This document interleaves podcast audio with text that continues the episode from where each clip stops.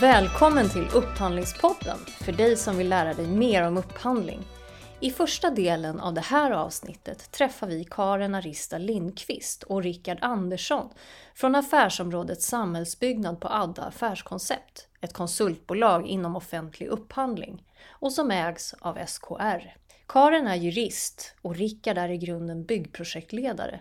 Båda har jobbat länge med offentlig upphandling och kommer mycket i kontakt med hyresundantaget som seglat upp i toppen på listan av intressanta bygg och upphandlingsfrågor för det offentliga. Karin och Rickard går igenom hyresundantaget och olika rättsfall som skapar förutsättningar för vad som ska gälla i olika situationer. Nu kör vi! Välkomna till Upphandlingspodden. Idag är vi hos Adda Affärskoncept och träffar Karin Arista och Rickard Andersson. Välkomna! Tack! Tackar! Jättekul att få träffa er. Verkligen. Samma. Och idag tänkte vi att vi skulle prata om hyresundantaget i LOU. Det som inte omfattas av LOU. Eller kanske. Eller kanske. Ja. Ja, hur är det egentligen? det ska ni få berätta. Eh, Berätta, vilka är ni? Vilka är Adda Affärskoncept? Ja, jag heter då Karin Arista Lindqvist och jobbar som affärsrådgivare och jurist på Adda Affärskoncept. Vi är ett konsultbolag som jobbar inom offentlig upphandling och stöttar och stödjer och genomför och även projektleder upphandlingar enbart då till det offentliga. Så vi företräder och biträder upphandlande myndigheter och enheter. Även bolag, så allt det som i princip täcks inom det offentliga. Eh, vi är uppdelade i fyra olika affärs eller verksamhetsområden. Eh, ett inom IT och digitalisering, ett som avser upphandling och affärsjuridik, ett inom styrning och analys och ett inom samhällsbyggnad.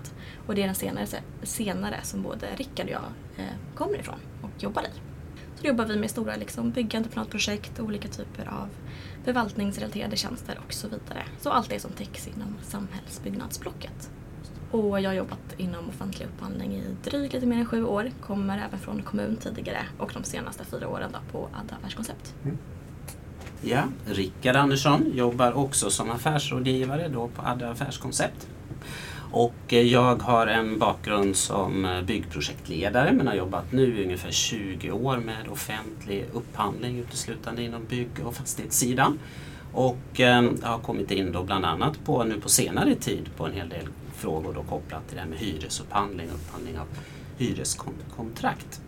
Eh, Adda Affärskoncept är ju då ett eh, bolag som ingår i Adda AB som ägs av SKL, Sveriges kommuner och regioner. Och eh, vi har tre delbolag inom Adda. Det ena är då Adda Affärskoncept som vi är i och konsultverksamheten som Karin nyss nämnde. Sen finns det också Adda Inköpscentral, det som tidigare hette SKL Commentus Inköpscentral som då genomför samordnade upphandlingar och upphandlar ramavtal som kommuner och regioner i Sverige då kan använda. Och sen finns Adda Kompetens som bidrar inom utbildning, HR-tjänster och annat till kommuner och regioner. Och där kan vi väl tillägga att även Adda Affärskoncept har en stor utbildningsverksamhet och inom vårt område inköp och upphandling. Mm. Mm. Ungefär hur mycket, hur, hur många är ni? Och hur mycket, hur sa du det? Hur mycket handlar ni för ungefär? Hur stora är era uppdrag? Det är väl väldigt olika. Vi är väl ungefär 4 eller 40 till 45 konsulter med olika bakgrunder. De allra flesta, eller mer än hälften i alla fall tror jag är jurister. Sen så har vi lite civilingenjörer, eh, några som har pluggat lite industriell ekonomi och så vidare. Vi upphandlar ju ingenting utan vi hjälper ju kommuner eller upphandlande myndigheter och enheter att upphandla. Och där är väl kontraktsvärdena väldigt, väldigt olika. Eh, Så det kan ju vara allt från kanske någon miljon upp till eh, någon miljard. Liksom så. Så det är ju väldigt stort spektrum där som vi hjälper till med. Så vi har väl ingen samlad eh, statistik på det vad vi bidrar. Vi kan ju bidra i hela upphandlingsprocessen. Ibland kommer vi ju in liksom bara och gör liksom mer övergripande inköpsanalyser, strategiska delar. Ibland så är vi vi bara vissa delar av upphandlingsprocessen. Men det vanligaste kanske är att vi är med i hela upphandlingsprocessen. Och det är kanske så att vi har en, en större övervikt på stora upphandlingar eller komplexa upphandlingar eller något. För det är kanske då det ett, man ofta ser ett ännu större behov av att ta, ta hjälp externt ifrån. Då. Sitter ni lite som projektledare då i de här upphandlingarna och håller ihop dem, ser till att alla de strategiska frågorna kommer på plats så att hela, all, hela den upphandlingsprocessen görs på rätt sätt och sådär, eller hur? Ja, den, den, normala är nog kanske då att, att, eller vanligast är att vi har en hel kanske en typ projektledarroll för, för upphandlingsfasen i, i ett, ett projekt eller vad det är. Eh, Eh, men, men det förekommer ju då ibland att vi bara är inne i lite mindre delar och ibland att vi kanske också liksom är, med ännu tidigare, det vill säga att försöka liksom sätta strategierna för ett inköp tidigt, det vill säga se ska får vara med i frågor. Ska det upphandlas överhuvudtaget eller ska vi köra egen regi? Hur paketerar vi de strategiska delarna? Och ibland försöker vi komma, är vi ju med och hjälper till sen också när avtalet är på plats. Då med avtalsuppföljning, avtalstolkning, avtalsimplementering och uppföljning kopplat till, till avtal. Men, men det vanliga är ju, är ju någon största delen är ju ändå upphandlingsfasen och eh, olika typer av arbeten kring, kring det. Mm. Men när kan en eh, kommun eller en upphandlande myndighet eller enhet då använda sig av er? Måste man ha ramavtal med er eller kan man, är det liksom är det er man använder i första hand och sen handlar man upp någon konsult utifrån eller hur gör man? Ja, alltså det är lite beroende på vad, vilken typ av tjänst man efterfrågar. Eh, rena upphandlings alltså konsulttjänster så um, går vi antingen via direktupphandlingar beroende på hur, liksom stora, hur, hur, stort projektet är som vi ska börja hjälpa till och bidra med. Eh, och är det större så kör vi också, vi, lämnar vi också anbud på, på ramavtal. Då. Och för mig kanske renodlade juridiska tjänster som har en lite större direktupphandlingsgräns kopplat kring den också ju. Eh, så det beror på helt och hållet vilken, vilken typ av tjänst man också efterfrågar. Ja, men man kan säga att man kan se er ja. som en extern konsult som ja. vilken som helst egentligen.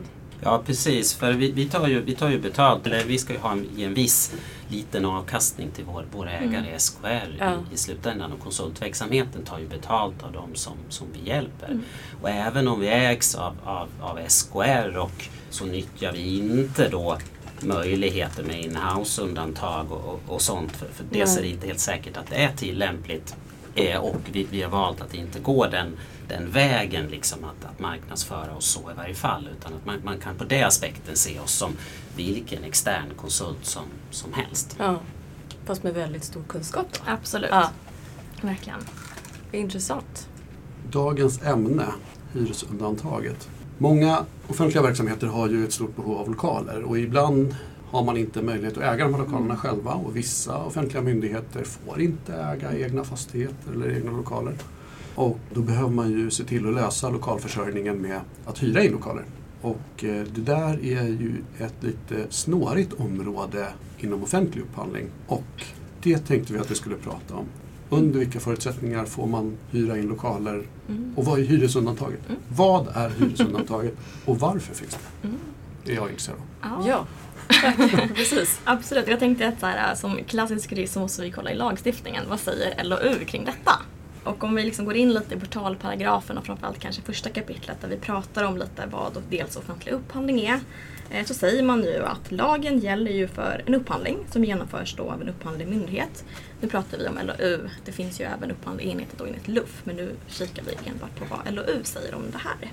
Och med upphandling avses då de åtgärder som vidtas i syfte att anskaffa varor, tjänster eller byggentreprenader genom, genom tilldelning av kontrakt. Så här har man liksom lite olika så kallade rekvisit som måste vara uppfyllda. Dels att man är en upphandlande myndighet och det är kanske ganska självklart att man är. Så det kanske inte är något huvudbry alltid. Det här syftet i att anskaffa då byggentreprenader. Eh, så får vi kika lite också vad menar vi med byggentreprenader? Hur har det definierats enligt LOU? Eh, och även då genom tilldelning av kontrakt och särskilt kring kontraktsbegreppet. För det är väl lite det att det hyreskontrakt är ju ett kontrakt men är det ett kontrakt som behöver upphandlas då till följd eller genom LOU. Mm. Om vi då går in lite på vad just kontraktsbegreppet, eh, hur det definierats, så är vi inne i första kapitlet 15 paragrafen i LOU. Och här är det ett skriftligt avtal med ekonomiska villkor eh, som ingås då mellan en eller flera upphandlande myndigheter och en eller flera leverantörer. Och det avser då exempelvis ett, en utförande av en byggentreprenad och det här är lite om mer ekonomiska villkor så säger man ju att det måste vara på någon form av ersättning eller prestation i utbyte för det. Så det pratar vi om när vi säger kontrakt med just ekonomiska villkor. Om vi sen går vidare på just hur vi, man har definierat byggentreprenadkontrakt eller byggentreprenader. Eh, då pratar vi om då ett kontrakt och det här pratas, kollar vi då i första kapitlet, nionde paragrafen i LOU. Eh, och här har man liksom tre olika eh, punkter som ett av dem behöver vara uppfyllda för att det ska kunna utgöra ett byggentreprenadkontrakt. Och Antingen kan det avse ett utförande eh, eller både projektering och eller utförande av ett arbete.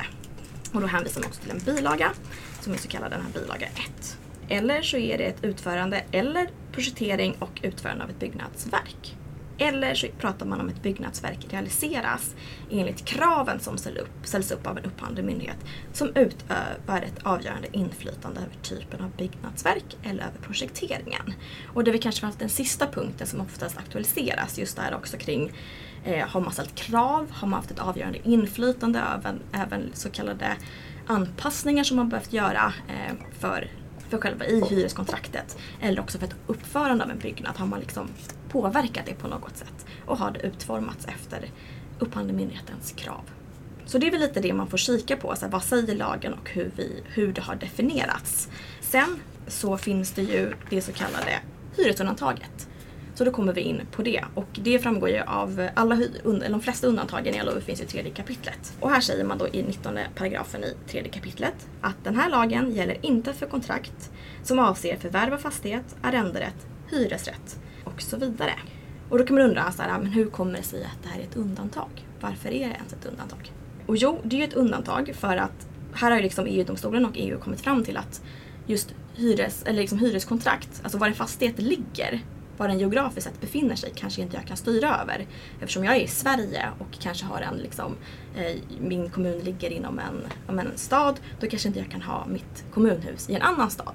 För det ska ju mm. fortfarande vara nära liksom, kommuninvånarna och det ska ju liksom följa även liksom, de kommunala gränserna och principerna man har där i. Så då har man sagt att det helt enkelt inte går att konkurrensrätta den här typen av kontrakt för att en fastighet ligger där den ligger. Och behovet uppstår ju i mitt nära geografiska område. Och här skiljer man ju då liksom från uppförandet av kontrakt, alltså när jag väl bygger någonting, för det kanske jag har en lite större eh, möjlighet att välja ut var den kanske ska ligga. Här kan det också finnas lite kanske kommunala begränsningar och sådana aspekter som kan försvåra det att jag kanske inte heller kan bygga eh, i en helt annan kommun. Men det är ändå en möjlighet. Så det är inte samma liksom snäva begränsning i att jag behöver en lokal där den faktiskt befinner sig just nu. Är det därför man pratar om befintlig byggnad? Är det därför det begreppet finns? För att det är en konkurrensförutsättning? Ibland när man pratar om det är tillämpligt eller inte ja. så, så, har man ju haft ett begrepp som mm. säger i befintlig byggnad får du mm. hyra någonting. Men om det ska uppföras ett byggnadsverk, ja. så som du säger, ja. då är troligen ett läget mm.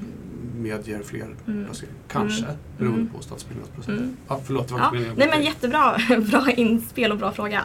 Och till viss del är det ju så, för då har man ju liksom, byggnaden finns ju redan där och lokalerna finns ju redan liksom, så du bara i princip kan ta över nycklarna mm. och gå in dit. Så det är ju redan uppbyggt. Men då kommer ju frågan, gör jag några hyresgästanpassningar kopplat kring det innan jag tar över nycklarna? Eller tar jag bara emot nycklarna så som fastighet, eller lokalerna eller den fastigheten kommer i det skicket? Mm. Mm. Så att det är väl kanske inte ett helt klart ja eller nej utan det beror ju på helt och hållet omständigheten i fråga, alltså mm. i det specifika fallet. Jag hatar typ. Men kortfattat så, ja. så egentligen så, så ger ju lagen ingen skillnad i text om det är en befintlig byggnad eller inte utan det faller ju tillbaks till, till det som jag tror Karin kom in lite mer på, på snart också. Det är ju fortfarande, är det en byggentreprenad eller är det då ett hyreskontrakt och var den här gränsen går. Eh, och, och, det är klart att det blir mindre som behöver byggas om det är en befintlig mm. byggnad. Mm. Precis. Men för övrigt så, så, så tar inte lagen någon, någon skillnad till, till det. Nej, och jag hör mycket av det du säger där ja. att hur mycket man är med och påverkar ja. förändringarna och Precis. om det då blir en byggentreprenad ja. i det och om man är med och påverkar hur den ska utföras. Mm. Mm, intressant. Och det är väl lite det som också har liksom påkallat den domstolspraxis som har kommit till grund eller som har kommit fram till följd av just det här. Uh. Man, upp, man har sagt att det här är ett renodlat hyreskontrakt. Vi har ju bara i princip tagit emot nycklarna. Men sen så kanske man börjar göra lite förändringar eller justeringar och också att det blir då hyresvärden som gör det. Och då är frågan, börjar man köpa in alltså entreprenadutföranden, alltså den typen av arbeten? Uh. Och om vi då liksom, för det är just en, en ständigt återkommande fråga i just upphandlingsvärlden, det här kring när man ingår hyresavtal föreligger en upphandlingsplikt till följd av att just det är ju faktiskt byggentreprenader man ändå har upphandlat på något sätt men mm. att det har fallit in under hyreskontraktet för man har sagt att det ändå är hyreskontraktet som är det avgörande och det är det man ska kika på. Så jag tänkte väl ta upp kanske två rättsfall från EU-domstolen. Och det första är ju då från Impressa Pizzarotti eh, som var en domstolsbyggnad i Bari som skulle eh, uppföras. Och här hade man ju två olika delar. Dels så skulle den ena eh, vara ett hyres, att man kanske skulle hyra vissa fastigheter och vissa skulle man köpa. Och då var frågan om just den här hyresdelen, hade man liksom ställt krav där och utformat det på ett sätt som gjort att hyresundantaget inte var tillämpligt på just de bitarna. Och domstolen säger ju som de alltid säger så att oavsett om jag kallar det en utfästelse av hyra eller om jag kallar det ett hyreskontrakt eller ett hyra av av, alltså vad jag än kallar det så spelar det ingen roll. Man kollar i innehållet. Vad är det som har utförts och vad har jag ställt för krav? Eh, så det blir liksom det som blir avgörande. Och i Impressa Pizzarotta så sa man just så här, men att de ramkraven som den här myndigheten hade ställt på de här byggnaderna var så, liksom, var så pass riktade att man inte kunde se det som något annat än att det var just en, upp, alltså en, en byggentreprenad som ändå hade utförts. För att det var liksom inte, eftersom det var just att hyresvärden då hade liksom byggt utifrån de kraven som man hade ställt på det här bygget. Mm. När man gör en hyresgästanpassning så ja. måste ju hyresgästen någonstans betala för ja, det i slutändan. Absolut. Är det kopplingen till att, man, eh, att det faller in under den här eh, lagen, ja. lagstiftningen? Inte enbart skulle jag säga. För man säger ju oftast att även om alltså, det monetära värdet kanske inte behöver vara så himla stort för att det ska bli en byggentreprenad, eller bli en byggentreprenad. Utan det man kollar på det är så här, hur jag har ställt kraven. Alltså även om effekten blir ju att jag, behöver, kommer få betala för det, ja. de ändringarna som kommer göras. Ja. Pekar man ändå på att vad är det liksom som ens vad är det faktiskt arbetena som utförs? Man kikar mer på kanske just de bitarna än vad kanske det monetära värdet är. Mm. Helt. Det vill säga man faller ju egentligen då tillbaks typ till precis den här frågeställningen. Mm. Är det fortfarande så omfattande arbete så att det blir en byggentreprenad mm. enligt LOUs mening ja. eller inte? Mm. mm. Precis. Så att mm. även om det kanske skulle vara, jag vet inte, 500 alltså så här att även om det blir ett litet värde ja. så skulle det ändå kunna bli att det blir ett byggentreprenadkontrakt. Ja. För det är det som jag ändå egentligen har utfört. Ja. Alltså, en bygg, alltså det, det blivit en entreprenad. Mm. Så det behöver inte synas på någon extraordinär del av en hyresnivå om man Nej. jämför med någon slags marknadshyra mm. på platsen. För det är ju ändå den man måste landa mm. i förhandlingsmässigt. Mm. Eh, så kan det ändå falla utanför ja. undantaget i det du säger om det blir en byggentreprenad. Ja. Även om man landar på det som skulle vara så att säga, oanpassade lokaler på orten. Men då är Men, det just den delen alltså som är byggentreprenaden. Sen själva hyran efteråt, faller den då in under hyresundantaget? Blir det som en, så skiljer det sig där? Eller är det så att nu har vi gjort anpassningar, då blir det ingenting som faller under hyresundantaget? Förstår du min fråga? Ja, jag tror det. och jag tänker det beror ju också lite på. För att är det så att jag som upphandlande myndighet till den entreprenören och säger så här, vi, kom, vi vill hyra av er sen, men ni mm. måste färdigställa det här först. Mm. Och sen tar vi över nycklarna så blir det fortfarande en byggentreprenad för det är fortfarande jag som kravställer hur den här byggnaden ska se ut, vad den behöver ha för lokaler, alltså liksom vilka dörrar, alltså allt sånt. Mm. Eh, så. Och sen även om jag tar över nycklarna sen så kan man fortfarande säga men det här skulle ni ha upphandlat som en byggentreprenad från början. Så, och det är väl lite det kanske det här senaste rättsfallet påpekar, vi kommer gå in på det lite, lite mer kanske sen, men det är ändå det det visar på att även en sån typ av, ska man säga, eller att man ändå har friställt ett kontrakt, eller avskiljer hyreskontraktet, mm. genomför upphandlingar och sen så övertar man hyreskontraktet när det väl är färdigställt, kan ju ses som en upphandlingspliktig byggentreprenadkontrakt ändå. Ja. Totalt sett Totalt alltså, sett. Inklusive, hyres... inklusive hyresdelen. Ja. Och det är väl det som är det mest aktuella just nu som också är en, ja, en, en fråga. Och vi vet ju inte exakt svaret på den heller. I den kommer du att berätta lite mer Precis. om snart tror jag också. Exakt. Ja. ja. Så att jag tänker att... Jättenyfiken. ja. Det blir som en cliffhanger. Precis. Ja. Men jag tror att man får liksom särskilt även den typen av upplägg kan ses som en byggentreprenadkontrakt. Ja. Som, som i dess helhet. Att, att just liksom så. Så man får nog vara lite, ja. Och det är ett väldigt vanligt sätt att genomföra den här typen av kontrakt med också. Det är inte helt ovanligt i branschen. Nej, precis. Mm. Men bara lite också kopplat kring det senaste EU-domstolsmålet vid Nevonen. För här pratar man om just hyresgästanpassningar och också på icke uppförda byggnader. För det har också varit en ganska så här, upp, eller fråga, gäller ens hyresundantaget på byggnader som inte är uppförda vid mm. ingåendet av hyreskontraktet? Och det kan man ju kanske tro så att, nej men varför skulle jag göra det? Byggnaden finns ju inte ens. Då är det väl alltid en byggentreprenad.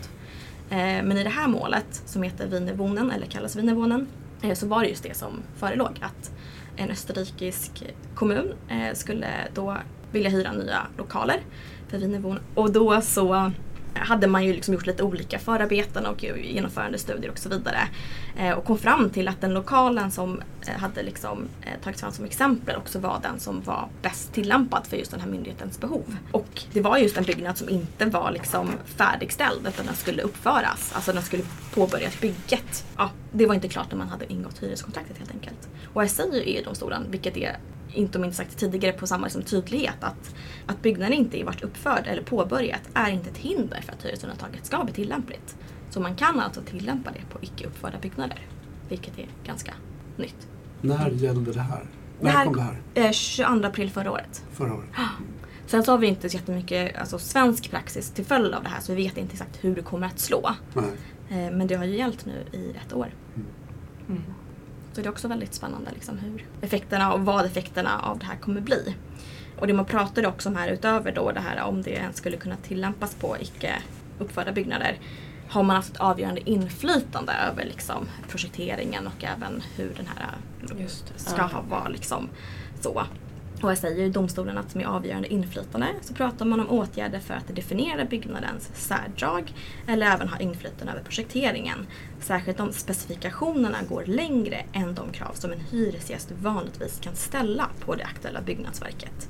Exempel pratar man här om den arkitektoniska utformningen som byggnadens storlek, yttre väggar eller bärande väggar. Så här säger man ju just det, också som jag tänker att går längre än de krav som en hyresgäst vanligtvis kan ställa på det aktuella byggnadsverket. Så här är väl också lite intressant så här, hur det här kan komma att slå ut. Vad är längre än just en, en, vad en vanlig hyresgäst kan kräva? Och kan det skilja sig också beroende på vilken fastighet jag är inne i? Alltså kan det skilja sig från en kontorslokal till kanske som just Domstolsverket, alltså domstolar, den lokalerna. Ska man se på liksom hyresgästen, just de som kanske hyr den typen av lokaler? Mm. Eller ska det vara liksom en, ska man göra en generisk, att det här är någon form av, den här hyresgästen ska man alltid utgå från och det är de anpassningarna som man avser. Och det vet vi ju inte. Tänker Så ju- just i det här fallet då så var det ju ändå kontorslokaler som man skulle nybygga, ett stort komplex och det kommunen då hyrde en stor del. Och domen säger ju ändå att, att ganska stora hyresgästanpassningar om man tittar noga var ju liksom, fick de ju igenom. Men lyfte ju bland annat fram att man inte ändrade direkt exteriören och bärande delar så var det okej i ett sånt typ av projekt. För det är ungefär vad en normal hyresgäst i ett sånt här nytt hyreskontor kan också påverka. Så att den där domen gav ju ändå, kan man säga, hyfsat stor frihet i sedvanliga hyresgästanpassningar eller hyresgästanpassningar vid, vid nyproduktion. Och att det ju just i det här fallet också är en, en kontorslokal, en ganska allmän lokal tror jag man ska ta med sig i varje fall i, i den ha med sig att det här var, var, var ändå kon- kontor som, som byggdes. Men användningen är ju, om man tänker för avsett ändamål brukar man ju prata om i hyreslagstiftningen Mm. och säga att en lokal upplåts liksom Mm. för avsett ändamål. Och just den här sedvanliga hyresgästanpassningen och den frågan är lätt att applicera när vi pratar om ett kontor. Men det finns ju andra typer av lokaler som återkommande har samma användning. Mm. Till exempel en vårdcentral Mm. eller till exempel en, en eh, Skola. en skola. Mm, mm. Eller, och idag har vi också en, en ganska stor friskolemarknad så Mm. den blir ju också på Mm. något vis vad är Mm. en sedvanlig hyresgästanpassning för det ändamålet kan man ju tänka Mm. runt lite också. Så det vore ju intressant Mm. att se hur långt de här begreppen blir bäriga när man pratar om något annat Absolut. än bara kontorslokaler. Mm, precis. Och det vet vi ju inte och det hoppas man väl kanske på att ja, men domstolen i, återigen det här äh, målet mellan Domstolsverket och Konkurrensverket i alla fall, att man kanske vågar prata om det lite där. Just för att då hade man fått kanske lite mer, ja, li, ett lite kanske bättre tillvägagångssätt för hur man ska tänka kring just det. För precis som Rickard är inne på i det här målet med Wienerwohnen så här trycker jag mig att motparten här eh, var ju eh, EU-kommissionen som sa att nej, men det här var ju ett det här är en byggentreprenad som borde då upphandlats liksom enligt reglerna för LOU och inte undantagits enligt hyresundantaget. Då säger man ju, dels pratar man också om hyrestiden, att den är liksom väldigt lång. Eh, men här säger domstolen att så här, ja men det är ju inte ovanligt med sådana här långa avtalstider för den här typen av kontrakt utan det är ju helt vanligt, särskilt kontorslokaler i och med att de kan stå flera år. Inte heller att man har ansökt om eh, bygg, bygglov är inte heller helt ovanligt utan det är ju vanligt att det görs. Eh, och likaså liksom att man kanske ställt lite krav på energiprestandor och att hissarna ska gå mellan olika nivåer, att man har höjt upp golvet och så vidare. Det liksom i sig var inte tillräckligt för att se det som en hyr, eller förlåt, för att se det som upphandlingspliktigt utan det var liksom sedvanliga hyresgästanpassningar Mm. även om man hade ställt krav på det. Så det är ju väldigt intressant att se hur, den här, hur det här eventuellt kommer att slå och här tänker jag att jag som upphandlande myndighet eller enhet när jag står inför en sån här fråga behöver liksom utreda och bedöma och göra liksom en rättsutredning. Vad är det exakt vi ska göra? Hur ser det ut? Kan jag ta härledning från den domstolspraxis som finns? För att också vid en eventuell tvist eller liksom en domstolsprocess ha ändå liksom förutsättningarna framför mig så att man inte kanske blir tagen på sängen helt och hållet. Och faller vi då tillbaks lite till frågan som du var inne på Magnus också. Hur, hur, skulle det här ses om det inte var kontorslokaler eller andra typer av lokaler så, så saknar vi ju idag bra rättspraxis kring det. Vi har, vi har nå, något exempel kopplat till, eh, till, till lagerlokaler och annat där det har visat sig då att egentligen att, att, att det inte har kunnat ses som normalt hyresgästanpassning. Men, så att, så att vi, vi vet ju inte riktigt var gränsen går där. Men vi, vi tror ju liksom, eller vår bedömning är ju normalt också då att, att har man en eh, byggnader som uppförs särskilt då för en specifik verksamhet, även om det då finns en, en privat marknad för, för både kanske vård och skolor och förskolor och sånt, så tror vi att sannolikheten är ändå betydligt högre att det inte skulle kunna ses som att, att hyresundantaget blir, tillämpligt. Men, men det vet vi ju inte riktigt. Och precis som, som Karin nämnde om det här eh, rättsfallet så vi kör lite cliffhangers på fortfarande så, så är ju den frågan också uppe, eh, uppe där då vi får se om precis. den kommer att prövas eller, eller inte i det målet. Det Men du säger långt eh, hyresavtal. Mm. Vad betyder långt när man använder det som argument? Ja, vad sa de? De har ju sagt exakt tid. Jag kommer inte ihåg om det var på... Kommer du ihåg det Rickard? Nej, jag kommer inte ihåg. Hur lång tid det var? Och man undrar ju också lite vad det har för, för betydelse Mm. exakt i, i sammanhanget så att man kanske också ska titta på argumentationen kring det. Men, men Ja. det, är ju, det är ju ganska vanligt också ofta att om det görs stora anpassningar att det finns andra skäl till att ha relativt relativt långa tider då för de Mm. här kostnaderna att fördelas på. Mm. Eh, Så, så därför kan man väl säga att det ofta är långa hyrestider inblandade kanske när det är mycket byggarbete bakom också av eh, andra eller av, av ekonomiska skäl. Har det någon betydelse hur inblandad man är som kravställare som offentlig myndighet? Alltså räcker det med att en, en fastighetsägare, en fastighetsutvecklare som vill hålla med ett hyresavtal, räcker det med att de föreslår en utformning och jag säger ja? Eller måste jag vara inblandad i processen? Eller Mm. är det bara hur omfattande de är? Bra fråga.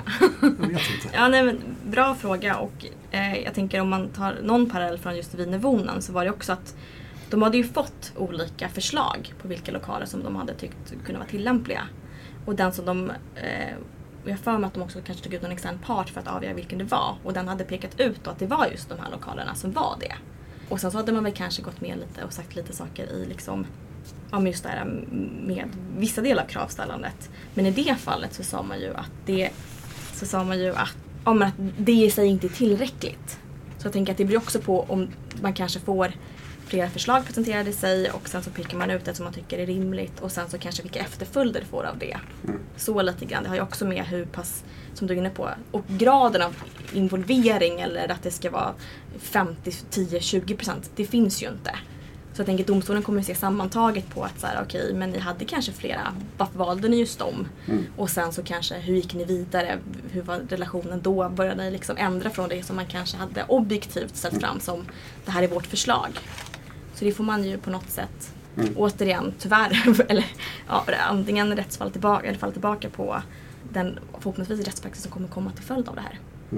För vi har ju ett exempel, det som brukar kallas Limhamnsmålet då av ett LSS gruppboende Malmö, Malmö stad som skulle inhyra där man egentligen hade förhållandevis, kanske enligt min bedömning, lite dialog med utifrån vad man kunde utläsa i varje fall av rättsfallet då med, med ett antal e-postmeddelanden. Den här leverantören som ville erbjuda det skickade olika förslag på hur det skulle se ut och så lämnade man via e-post relativt enkla synpunkter bara, liksom inte utformade direkt mm. som krav utan vi skulle gärna se att mm. och så vidare. Och så ändrade ju då den här leverantören enligt de, de förslagen och det var ändå ganska såna relativt små delar liksom som, som lite anpassningar av parkeringar, justering av entré och sådär som, som i mina ögon var relativt små åtgärder som man ändå kommenterade. Men i det kammarrättsmålet då så kom man ju fram till att där hade man ändå haft en, ett avgörande inflytande över beställaren och därmed ansågs att hyresundantaget inte var tillämpligt i, i det fallet.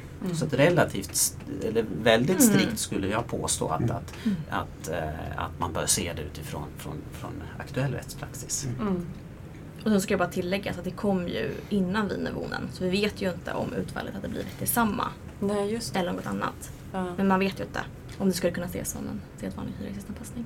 För jag tänker att hyreskontraktet alltid föregås av en viss diskussion, ja. process om mm. vad som behöver anpassas för en speciell verksamhet. Mm. Just för att kunna använda den för det mm. som det är tänkt för. Just det här var ju en ny produktion också ja. som, mm. i för sig, som kan ha, ha minst, som, som man kan tänka sig att kan ha betydelse i just, just det här fallet också. Mm. Nej, men så jag tänker mycket av de här frågorna också blir ju lite det beror på svar eftersom vi har tyvärr inte jättemycket rättspraxis på området. Mm. Så därför hoppas man ju liksom att, eller kanske inte hoppas, men det vore ju bra om det kom lite mer i alla fall vägledningar och riktlinjer kring, kring utöver det som vi har tagit fram men alltså just från domstolarna. Mm. Så man faktiskt kan göra lite mer avgränsningar och att så här, men i de här fallen kanske det är lite mer okej och inte de här fallen. Mm. mm. Så. Samtidigt vill man ju inte, jag tänker just den kontakten och dialogen man har inför ett hyrestecknande och den som behövs hoppas man ju inte heller kanske effekten blir av att ingen vill prata med upphandlande myndigheter eller enheter längre för att man kanske gör sig rädd för att nu kan vi kanske ingått någonting eller att det kanske skapar också någonting som inte finns i branschen idag. Mm. Precis, och när du säger sådär att vi väntar på rättspraxis. Ja. Det är klart att man inte ja. önskar att det ska bli rättsfall av allting. Men, men jag tänker, tar man initiativ, Upphandlingsmyndigheten eller så, att eh, ta fram vägledningar i de här frågorna för att inte hamna i problematiska situationer? Ja, där har ju i varje fall, vad ska vi säga, vi inom vår SKR-koncernen har i varje fall bidragit från, från vårt håll med att ta fram några olika eh, publikationer, bland annat av den anledningen att det har varit väldigt tunt med vägledning inom det här området. Och 2019 eh, så togs bland annat då gäller LOU vid hyra av lokal fram eh, som vi på Adda affärskoncept var delaktiga i arbetet av också. Den skriften kom nu i en uppdaterad version här alldeles i början på mm. året som både jag och Karin har varit med att, att, att uppdatera. Och den fick också en väldigt stor spridning. Var, var väldigt nedladdad och så i början också mm. visade på särskilt kanske på ett behov av, av eh, skrifter inom det här området och den har sen också då kompletterat sitt arbete då Eh, 2020 och 2021 då med vägledning av hur kan man mer praktiskt gå tillväga olika handlingsalternativ om man vill om man, om man har en lokal som behöver upphandlas enligt, enligt LOU, då, hur, hur kan man gå tillväga rent lite mer praktiskt? Men eh, däremot från, från eh, vad ska jag säga, Upphandlingsmyndigheten och Konkurrensverket och det så, så, så finns det inte så, så, så jättemycket stöd. Sen vet vi att Konkurrensverket är ju intresserade av frågan och har ju ett antal olika ärenden mm. på gång. Ett av dem kommer vi att, mm. kommer ju Karin, Karin, som jag nyss har nämnt flera gånger, att ta ett, ett, ett, ett, mm. ett pågående fall som är av stort intresse mm. för, inom det här området. Mm. Men den här finns alltså att ladda ner gratis på er hemsida? Ja, eller på SKRs hemsida. Mm. Då lägger vi en länk till den. Tänker jag. Och det finns också en annan skrift som är mer av ett strategiunderlag som också heter Äga eller hyra verksamhetslokaler. Ja, SKR har tagit fram en skrift som heter, som också kom 2019, Äga eller hyra verksamhetslokaler där man också då tittar lite mer på bakgrund, ekonomi och andra saker kring det här och också lyfter behovet av, av långsiktiga strategier inom det området. Och när man ändå är inne på, på det så kan man ofta lyfta att Kommuninvest då har ju också en, en motsvarande skrift som heter äga eller hyra verksamhetslokaler så här ser kalkylerna ut eller något som ett bra, eh, där man har gjort ganska många olika räkneexempel och annat som, som man också kan ha en, en, en stor nytta av om man är i den, den processen kring och resonera i vill vi hyra eller äga om man är i en sån situation att man kan välja det. Och så finns det ytterligare ett, ett sammanhang och det är väl Rådet för kommunal redovisning också som har pekat lite på eventuella redovisningsrisker Mm. och kopplingar till när ett hyresavtal måste tas upp i balansräkningen. Mm. Så att det finns, en, ganska, Ja, det finns rätt mycket underlag. Det, det finns ju mycket bakgrund och där har man ju risk. Ibland så är ju, kan ju ett argument att hyra kan ju vara att vi i kommunen inte ska låna så mycket själva och, och så vidare. Och då, det, kan ju också vara så att man ändå behöver bel- belasta balans, balansräkningen beroende på hur kontraktet är utformat även om man hyr och det där är relativt snårigt och den här skriften som du nämner ger ju en hel del stöd i, i det området. Mm. Ja, det är jättebra. Så de här fyra olika kan vi ju lägga i länkar till då i, i texten. Så att man kan läsa på dem och bli, förutom det här poddavsnittet då, lära sig allt om hur man ska göra. Och SKR, eller om det var SKL eller om det till och med var på den tiden Kommunförbundet, så gav man ut motsvarande det här materialet ganska långt tillbaka i tiden Mm. faktiskt. Som jag lyckades hitta via er Mm. dokumenttjänst och fick den skannad och utlämnad. Det var jätteroligt.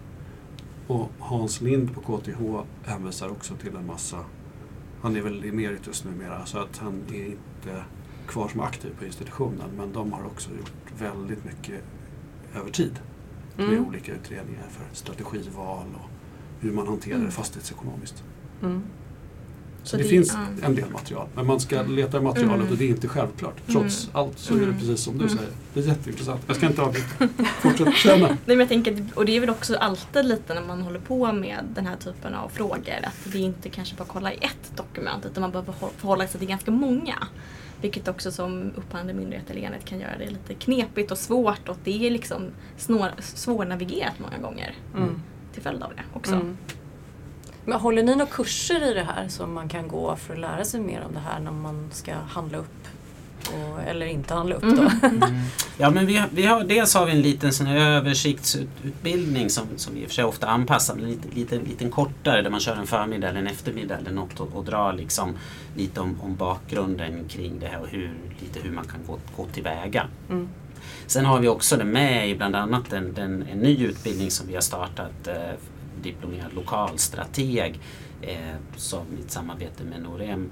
Eh, som, eh, det, där det här finns som en lite mer fördjupad del inom en, en större utbildning. Men vi har ingen vad ska vi säga, riktigt fördjupad utbildning ännu inom det här området utan vi har den här lite kortare på ett par, par tre timmar. Men eh, vi har väl lite planer på att, Mm. beroende på efterfrågan och så vidare, Mm. att ha lite mer fördjupad utbildning också framöver. Vi får se. Så om man då lyssnar på det här och tycker att shit, jag vill ha en utbildning i det här av, av er då. Då kan man höra av sig till er Självklart. och efterfråga det så kan ni skapa en sån. Mm. Mm. Då ska vi Absolut. tipsa lite om det. Jag har ju också lite så här rättsfallswebbinarium varannan vecka på ungefär en halvtimme. Mm. Som är gratis också och där vi tar upp just så här nya mål så att när det kommer just också inom det här området eh, så brukar vi ta upp det. Så det är också någonting som man kan anmäla sig till. Tack för att du lyssnat. Finns det saker du skulle vilja höra mer om eller någon du kanske tycker att vi ska intervjua så hör av dig till oss på lyssna.upphandlingspodden.se. Ett särskilt varmt tack till Erik Stridell på Bybrick som komponerat Upphandlingspoddens jingel.